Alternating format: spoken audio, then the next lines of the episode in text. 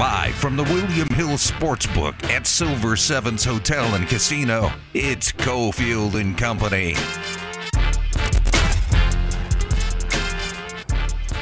You ever heard of Cofield and Company out here every Thursday till September first, three to six p m Man, we got a lot going on. It's a good show on tap. Jonathan von Tobel filling in for Steve Cofield. Willie Ramirez alongside as well.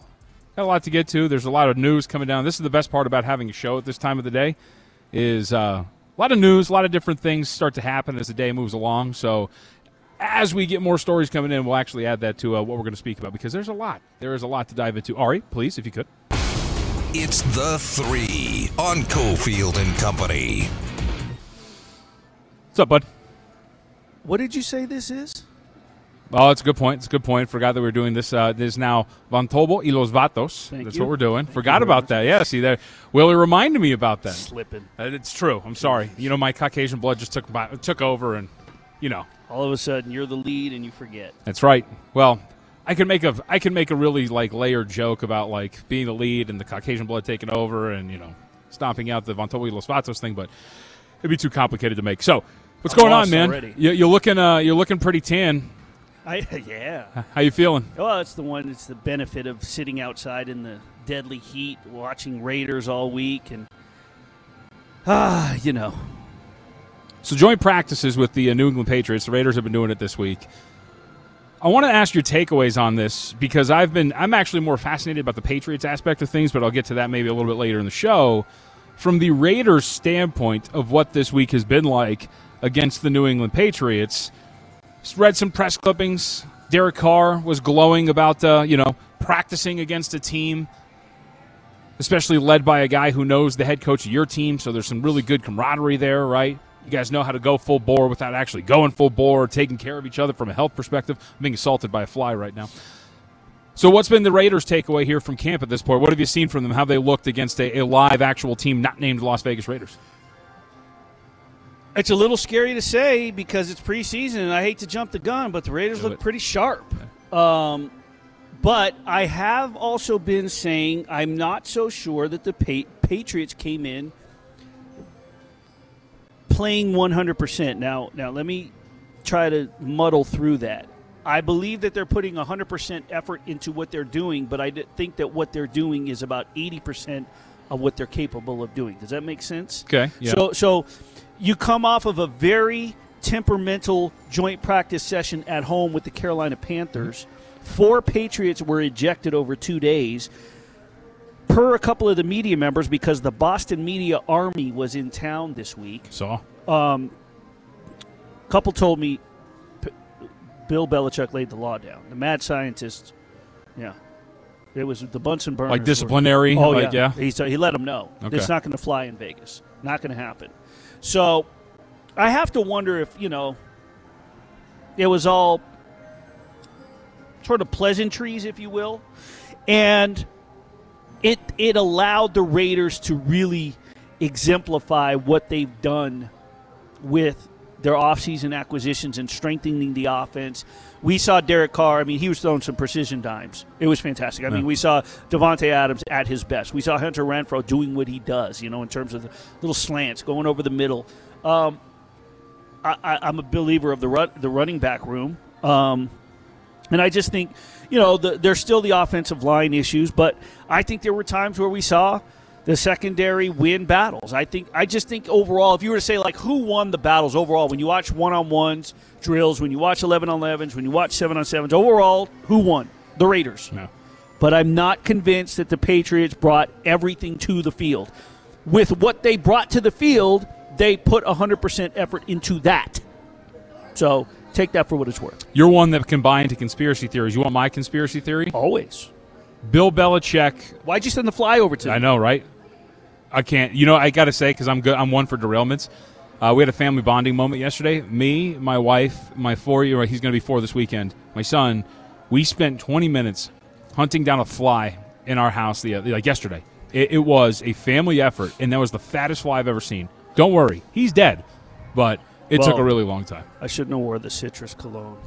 Oh, there you go. I was wondering what that smell was. So my conspiracy theory. Bill Belichick loves Josh McDaniels and just throwing these joint practices because he wants them to have success. So he threw the run with Carolina because no, no, no, no, no, no. Don't throw logic at this. Just accept it. He's he's he has told his team. You said he laid down the law. He told them, take it easy, guys. Let's let Josh have a good have a good week. Okay, I, I could buy into that. I one hundred percent could buy into that. I just think that last week he, he had seen enough, and it's time to get now, to work and it's go out. And, but you know, now I will also say this. Yeah. uh. I don't know if this week was the Raiders facility or if it was the Patriots facility. Really? Sounds to me like last year, from my understanding, the Raiders bussed over to the Rams facility. They did what they had to do. They got back on the bus and they went back to the hotel. Any treatment, any food, whatever. Yeah. Whatever rooms, blocker rooms, hotel you blocked out, whatever. It was there. But out there on uh, Raiders Way, mm, mm, mm. I'm hearing, I'm hearing sources. I'm hearing Patriots kicking back, lounging, enjoying the cafeteria. Wow, which is not a cafeteria, a dining room. Um, treatment facility. Bill Belichick even said he raved about it. He goes, "This is the Taj yep. Mahal of football facilities. My guys, they can walk off the field and into the weight room." Heard that one of the guys rolled into the weight room, was making a smoothie. Mac Jones? I, I don't, I don't he's know. More svelte. You know, he's probably in on the smoothies. I don't know if it was Mac Jones. Oh, he knows. It's got to be like a – I think now nah, someone's just bold enough, brazen enough to yeah. walk into the Raiders. The Raiders, bro. We're talking about the black hole. Walk into their weight room and make – that's got to be like a safety, someone who hits hard. Yeah. Somebody, it would be even more egregious if it was like during a meeting and he's like blending. You know what I mean? Yeah, like, hey, sorry guys, I'll be I'll be in and out. Real I'll be quick. back. I'll be back. Let me know if I miss anything. I got you. We also saw the video of Bill Belichick and his barrel chest getting the U F C belt. Like they, yeah, I'm, yeah, to your that point, was, that was fantastic. They love it. I, I, all the footage I've seen from this week, it's kind of like all I've seen is like Patriot stuff. They're taking over. I think it has a lot to do with the amicable relationship between Josh McDaniels and Bill Belichick. I'm sure, but and and and be, it's a rivalry. Let's and, go and because. The only availability required after the game is Saturday, Belichick yeah. with his media and McDaniels. I'm hearing the Patriots are going to be in town.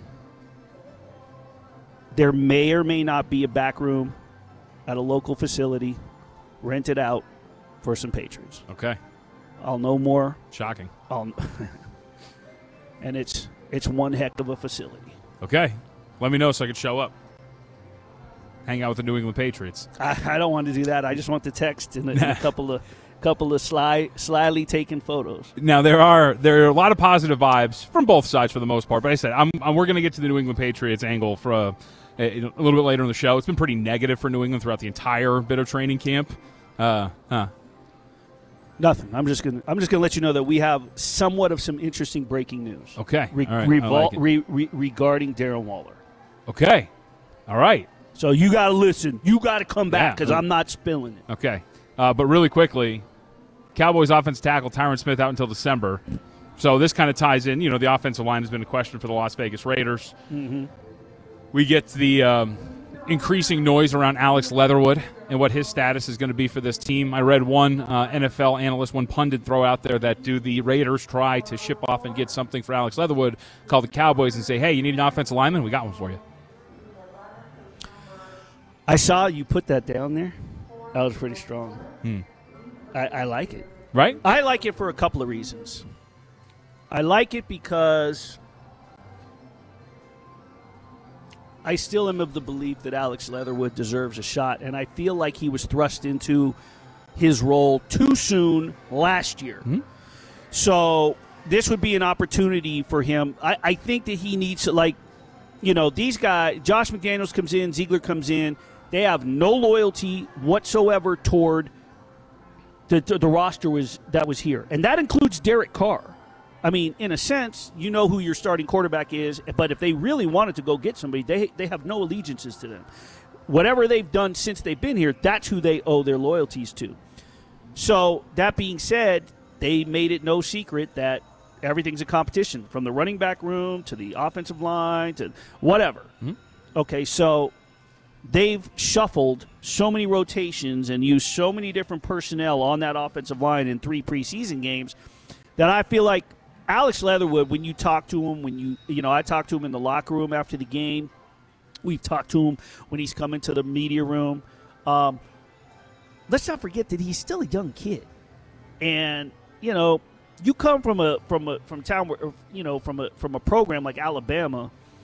Yes, I mean, college is a ton more competition, but it's not the N F L. And you're in a position where you're the absolute best program in the nation. You're bullying people on the line.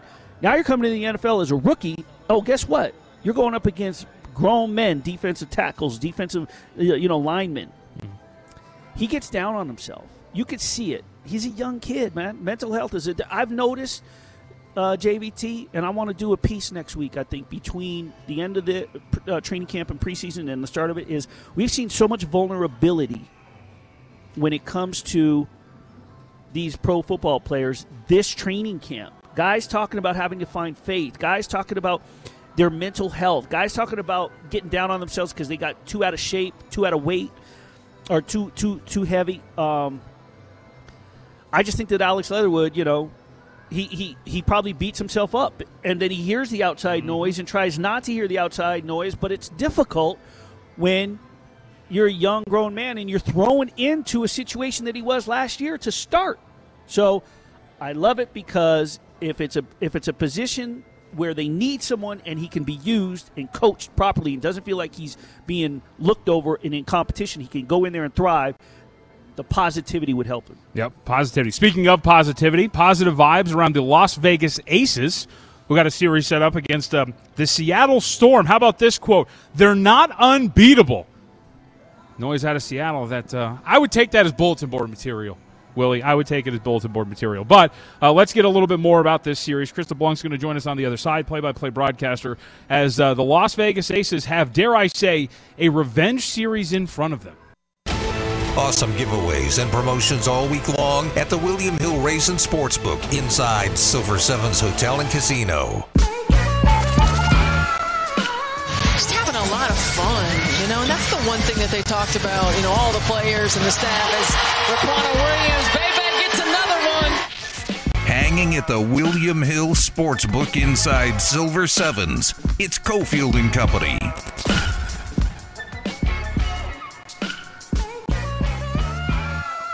one seventeen to eighty, the final score in game two. Las Vegas Aces, of course, put away the Phoenix Mercury and move on. And uh, that series with the Seattle Storm gets started this Sunday, Willie. You excited? You fired up? I am. I've been fired up. Yeah. I've been fired up because the top four teams are in there.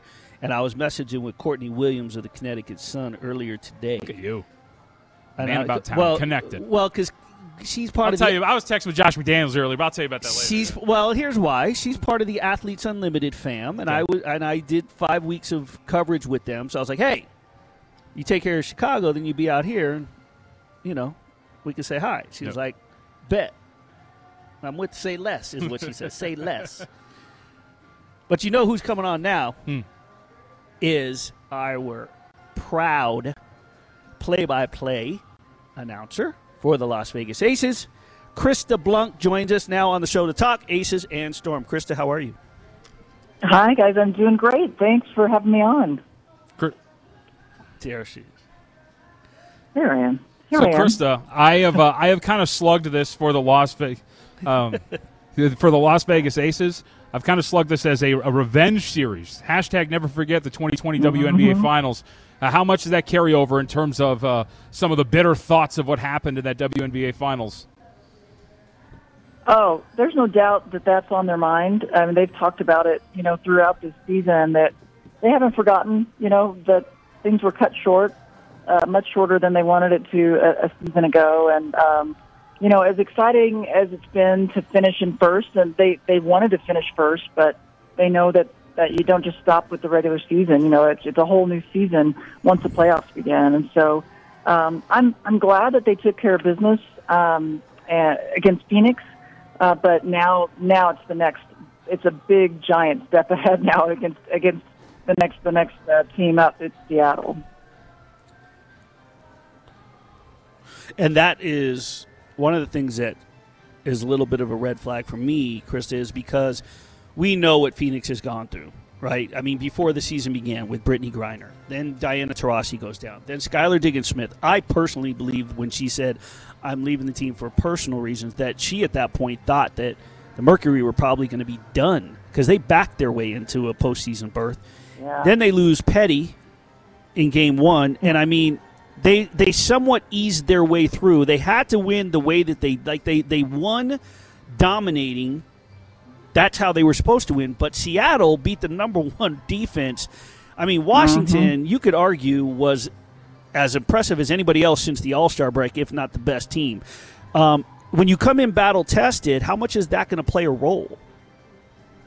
Yeah, it, it'll it'll help. That's for certain. You know, you you you've faced this team now four times, and you've proven the good thing, I think, with with this Uh, matchup is that you've proven you can beat them at home, you've proven you can beat them away. But the other point is that they did lose one in Seattle, um, the Aces did, and, and they got thumped.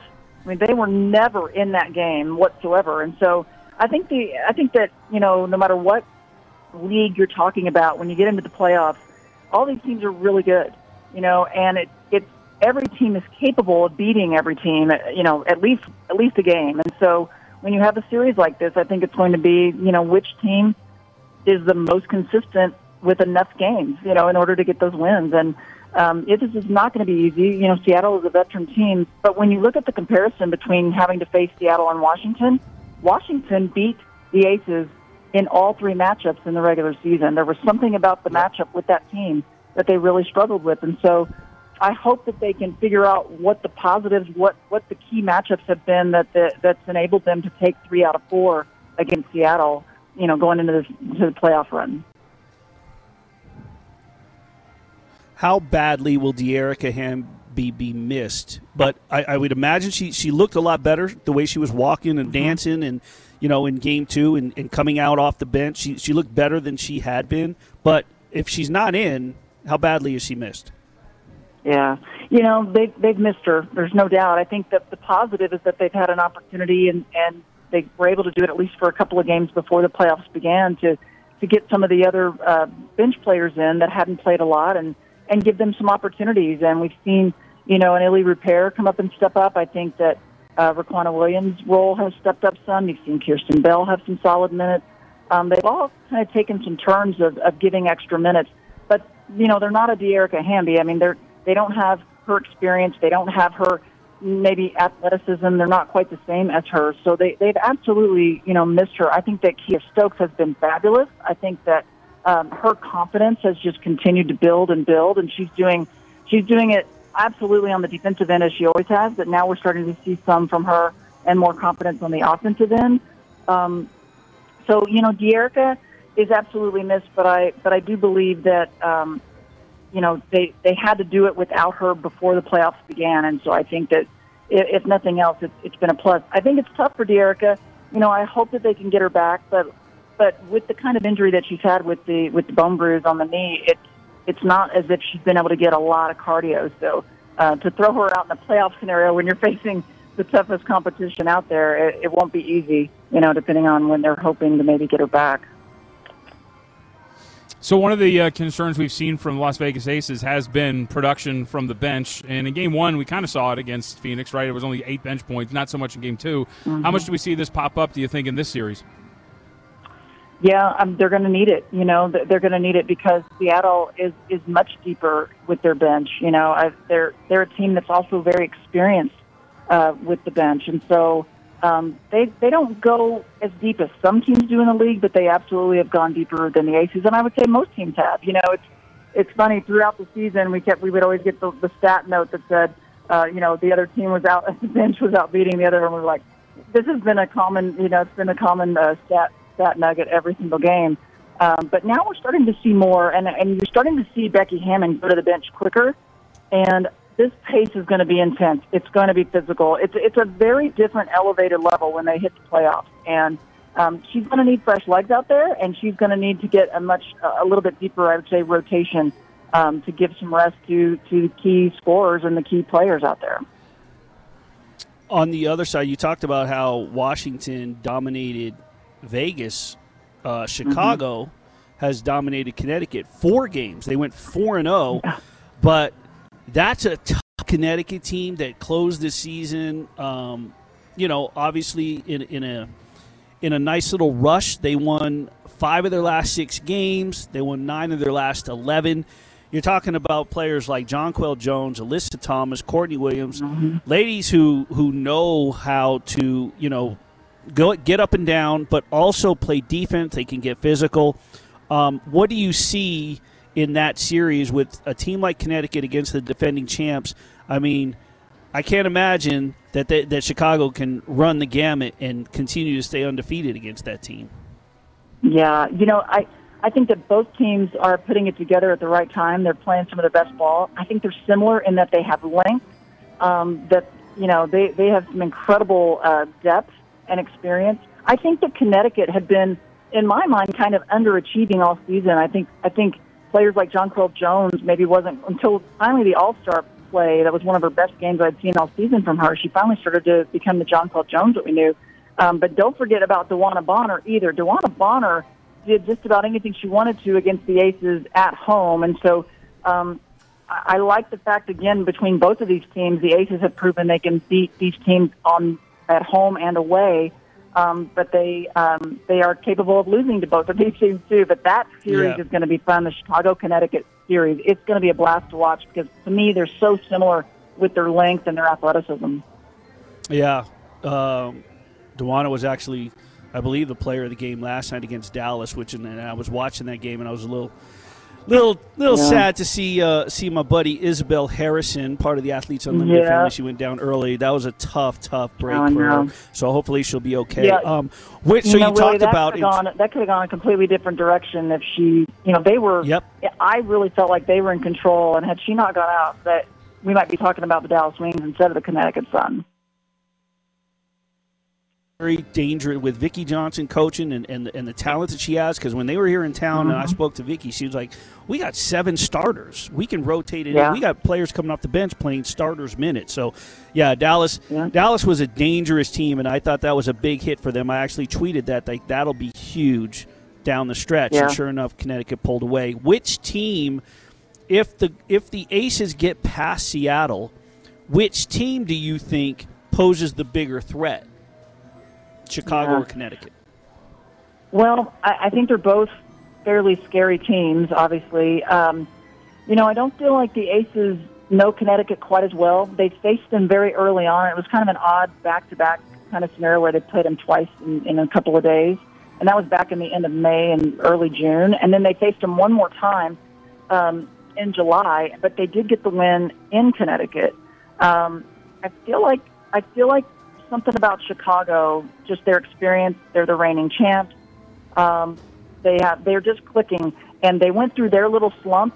And then when the Aces spanked them a bit in Las Vegas, they they've turned things around since then. I think that was very eye opening for them to finish up the non-conference, or, you know, I mean the regular season rather. And so um, Chicago scares me a little bit more, just because. Uh, you, you know, every single game that they played against the Aces, they were up at some point and in control, it felt like at times. And so, um, you know, I think at this point, when you if you get to that scenario, both teams better be really good, and they will be. Um, but I guess I would maybe shoot for Connecticut uh, as, as being uh, maybe a little bit better matchup if, if there is such a thing for the Aces compared to Chicago. Krista Blunk. Krista, we appreciate some time. What do you got going on? I know you have uh, have a lot of irons and different fires with your job, so what's going on with you? Yeah, I'm just I'm getting ready to jump into college volleyball this weekend. I've got some volleyball um, that I'm going to be covering, and then some, some college soccer the weekend after, so I'm easing myself into fall sports and weaving in some playoff action to, to uh You uh, continue to get to watch and be a fan now. So it's been fun. And what a great playoff. It's really been fun to watch all the series. So. Well, Krista, we appreciate a couple of minutes again. Thank you very much for the insight today. Yeah, thank you guys. I appreciate it. I miss being there with everybody. So you'll you'll have to you'll have to represent. Yeah, absolutely. We miss you, Krista. Thanks, Willie. All right, Cofield and Company live from Silver Sevens every Thursday, three to six. That's until September first. And then uh, two to five. How about that? September eighth, running through the football season. Happy hour right now. two dollars and seventy-seven cents pints, shots, and margaritas. Wednesday, great gas card giveaway. So make sure you check that out. There's a lot going down at Silver Sevens. When we come back, speaking of greatness, the Los Angeles Lakers, they added a great piece, Willie. It's exactly what they wanted. Enter to win your share of ten thousand dollars in weekly prizes. Grand prize cash bonus up a million dollars. Sign up for the William Hill Pro Pick and Football Contest by September eleventh at the Silver Sevens Hotel and Casino. Pat Bev trick y'all, man. Like, he play defense. He don't guard nobody, man. Just running around. As you've seen, what happened? forty-seven. All that commotion to get forty-seven. The trash talking doesn't bother me none. Nobody over there has done anything that in this league that, you know, make me put my eyes up like, oh, they're talking mess. Let me respond. No. Now, back to the William Hill Sportsbook inside Silver Sevens with Cofield and Company.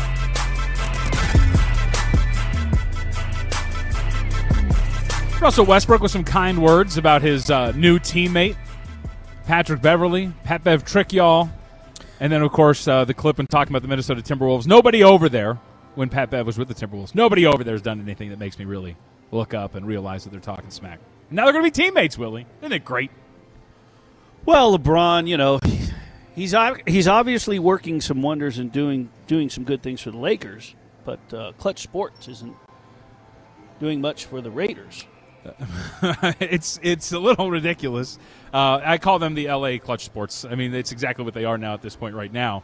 Um, I will say that I think a lot of people, like myself, like to laugh at teams like the Lakers when stuff like this happens. When I say stuff like this, I mean when you have your targets set so high, that is. Kyrie Irving all offseason pretty much, and then you have to settle, clearly, for a guy like Patrick Beverley and ship off Talen Horton-Tucker and Stanley Johnson to get it done.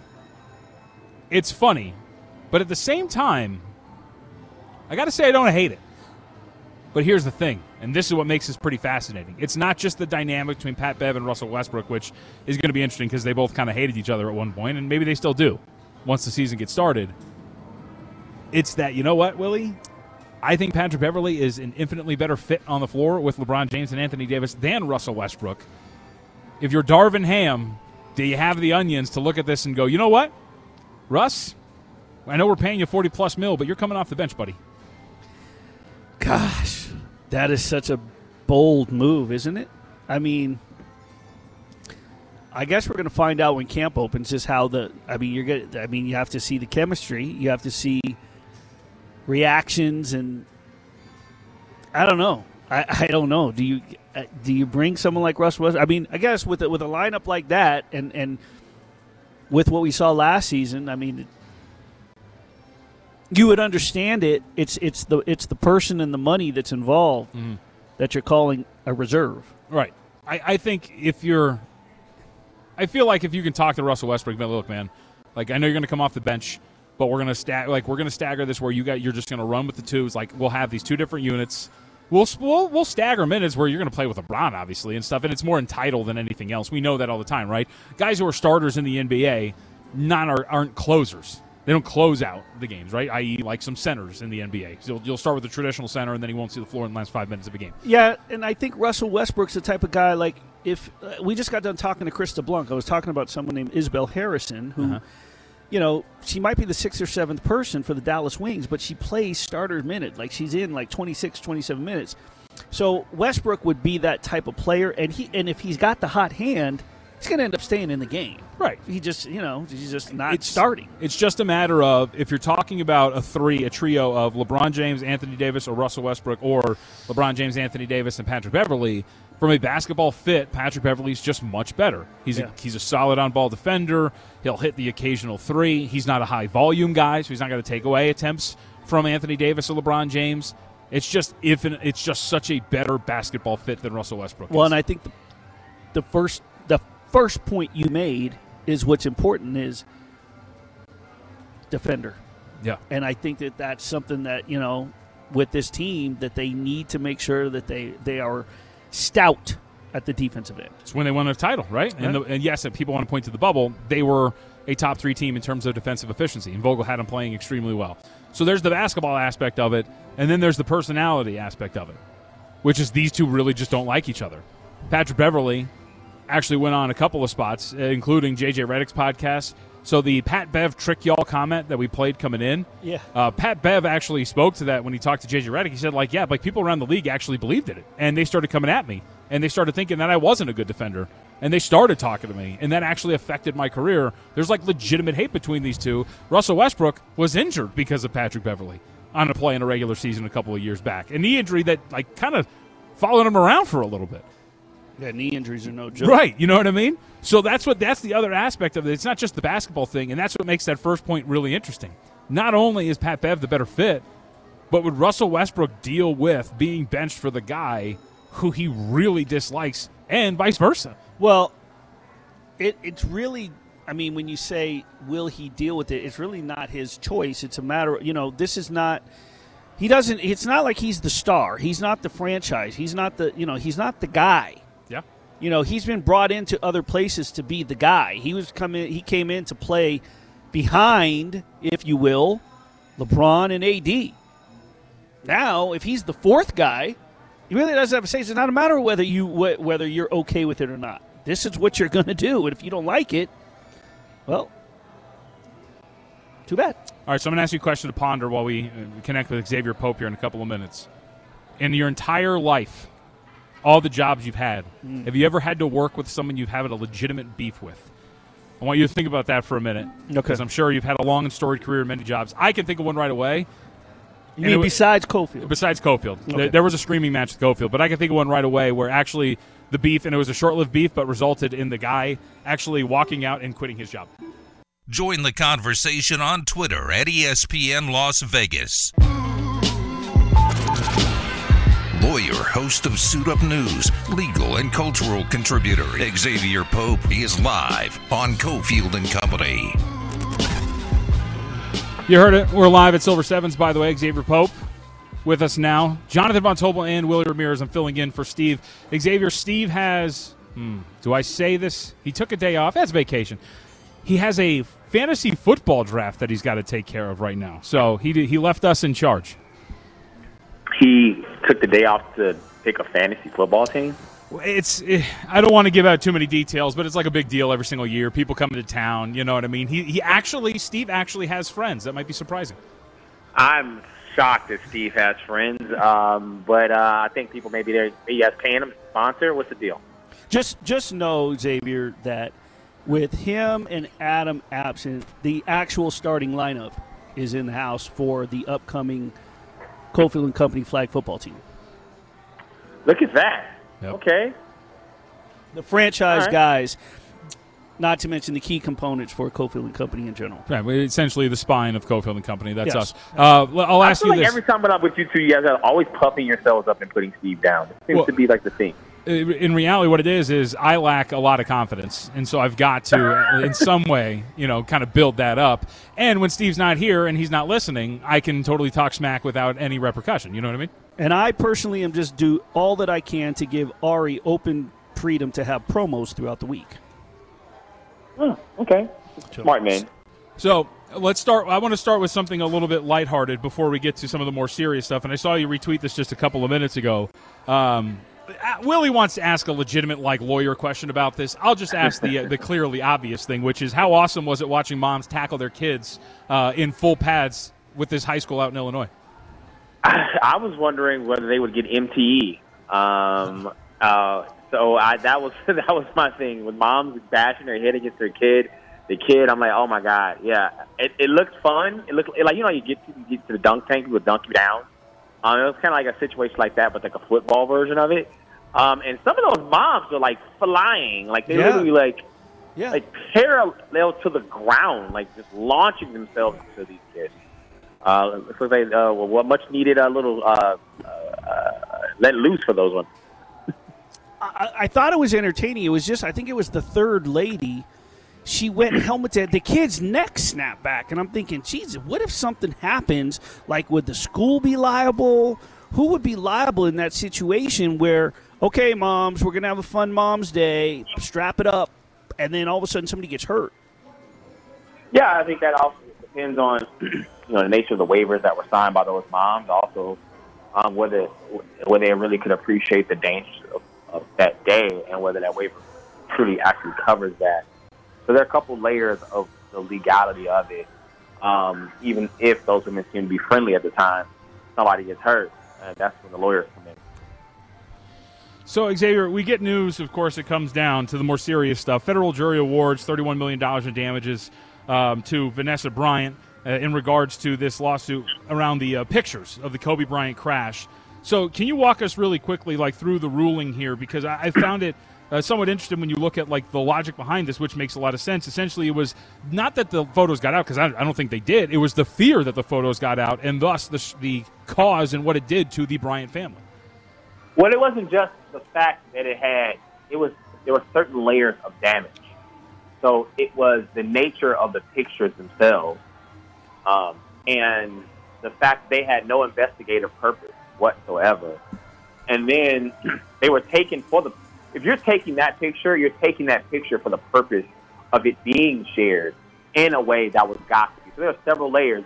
You, you, you took the pictures you weren't supposed to take, and you took them for the purpose of doing something really nefarious with it. And then you did it, and even though it wasn't to the extent that the whole public saw it, it was enough to bring the fear and, and into Vanessa Bryant that she couldn't sleep at night.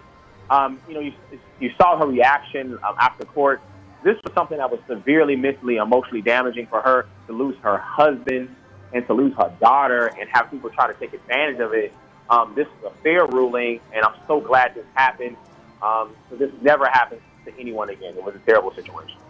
So what came from this, too, for those who don't remember, back in September twenty twenty, uh, Gavin Newsom actually signed an invasion of privacy bill. They called it the Kobe Bryant Act. Uh, it makes it illegal for first responders to share photos of a dead person at a crime scene, quote, for any purpose other than the an official law enforcement purpose. Misdemeanor crimes punishable by up to one thousand dollars per violation.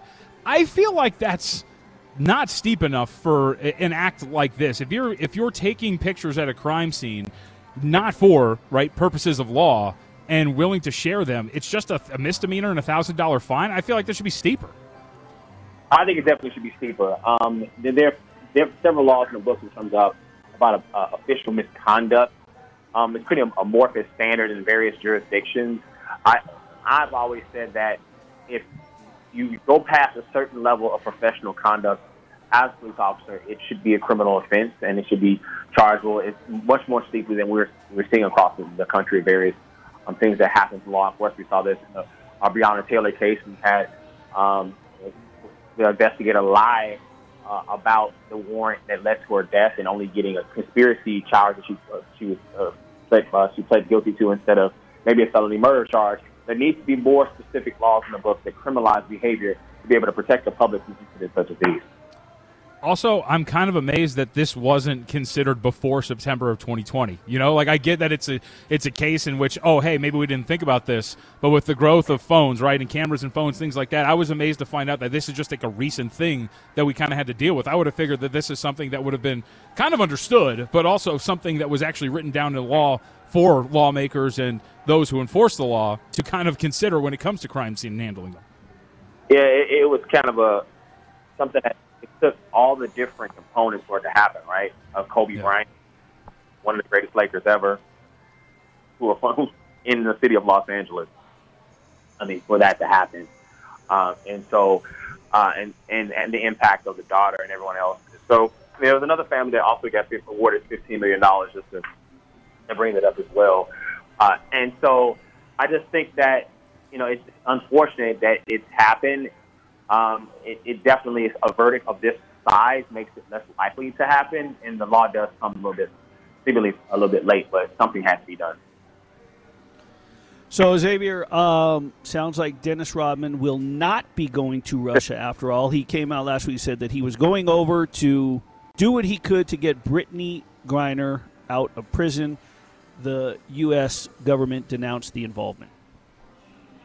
Yeah, I mean, of course they're going to denounce the involvement if he's not an official a member of the U S government. And then it's Dennis Rodman. Uh, I think that we also have to think about um, people in the news want to have something to say, get attention. Um, Dennis Rodman married himself um, and had really, really colorful hair and hung out with Kim Jong-un. So I think that we have to remember that the type of character he is, that's not someone that U S government wants representing them uh, in very tense situations involving a, a basically virtual adversary at this point in its invasion of Ukraine and holding Brittany Griner. Yeah, he'd be kind of in a tough spot. What if they were just like, hey, you know what, Dennis, how about you stay over here too? I think we found you in violation of a crime. So now we're going to take you as well.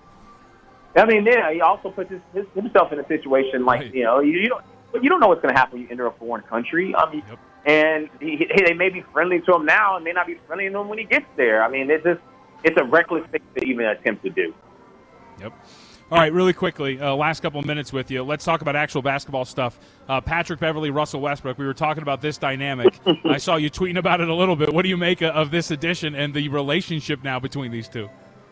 Well, you know, Russell Westbrook once said that Patrick Beverley fools all the report, sports reporters. He just runs around the court doing nothing. I think that's one of the funniest quotes ever. Now these two guys that play with each other, they don't like each other at all. Um, but you know what? Those, these two are characters.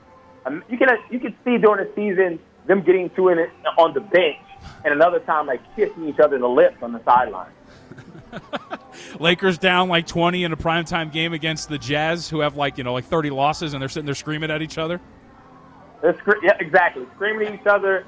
You know, in another another scene, you see them tongue kissing each other. I pro- you know, you never know. These these are two you, just wild guys, man. Put them together, and in Tinseltown, you never know. Xavier, what's going on on Suit Up News? What, uh, what do you got in store for us? Just filmed the latest episode talking about uh, student loan debt relief, and uh, check it out later. This episode drops tomorrow. Go to Xavier Pope at E X A V I R P O P E, hashtag uh, Suit Up News to watch this latest episode that's dropped. All right, Xavier, I appreciate the time. And before you go, I want to let you know, so next time you're on with Steve, every time you sign off, you say, I love you guys. I need you to stick around so that Steve will say it back to you, because last time I was on with the both of you, you hung up and he gave a brief, like, I love you too. I want I want you to receive it from Steve. Done and done. It, right, it, I will I will absolutely do that. No, I'm, I'm there for it. I'm, I'm there for it, and I'm here for it. Good to talk to you, man. Thank you. Thank you, guys. Love you guys. Love you too. See? It's not that hard, Willie. Are you an anti-love you guy? No, no, it's funny you say that because uh, I'm a big motivational text guy, and I sent about eighteen to people today. Just said, "Hey, send them positive vibes. Love y'all." See, I do that. I like. I got a buddy who I say every time I talk to him, I'm like, "Love you, man." Have to. See, it's okay to love people, man. It's okay.